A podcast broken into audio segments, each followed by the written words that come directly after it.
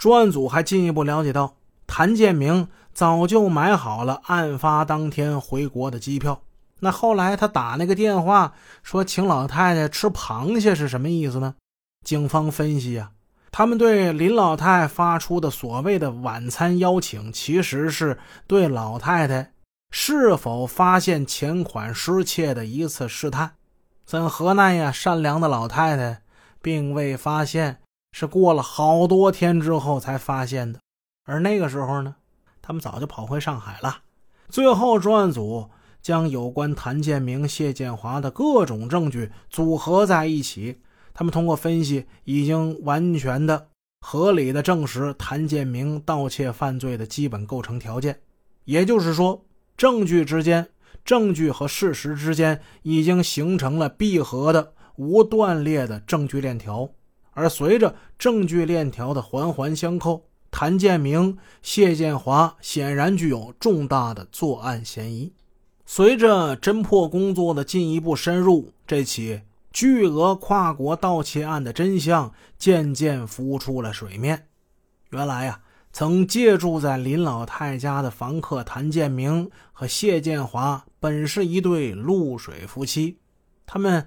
原是上海松江一家化工厂的同事，俩人呢也原本各自有一个美好的家庭，分别育有儿子女儿。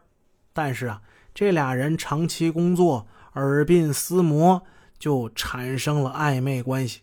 一九九三年的时候，二人各自抛夫别妻，他俩住一起去了。碍于亲朋好友的指指点点，他们呢。也不想结婚之后这个有共同的财产关系，二人始终呢就是这种拼居关系，没有办理结婚手续。九五年，二人远赴南美巴西，在圣保罗市打短工糊口。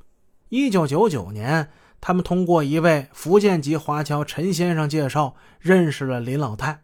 林老太在当地是很有名的，老太太健谈、热心，愿意帮助别人。结交了很多华侨朋友。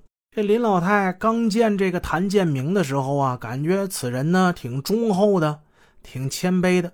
又听说谭建明、谢建华蜗居在圣保罗一家小杂货店里，那屋啊也就几平米吧。林老太顿时起了恻隐之心。老太太心想：说这小两口住十平不到一小房间，这也太可怜了。这这怎么住啊？林老太太呀，你别看她丈夫那么大的学问，她却忘了小时候读过的两则寓言故事。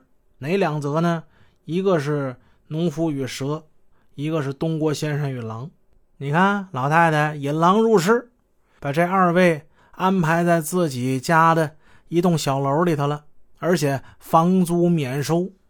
起初，这二人也是感恩戴德，时常主动给林老太太。干些维修水电呢、家具的活取得了林老太一家的信任，大家倒也相处的融洽。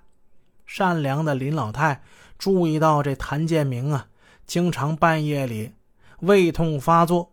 老太太问了：“你生病，你咋不买药呢？”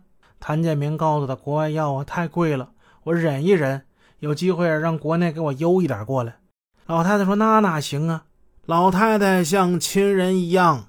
帮谭建明买药，把药给他送进房，还给他递水。而谭建明则利用替老太太干零活的便利，可以随便进入院子里的每一栋楼，俨然就成了这家里的一员了。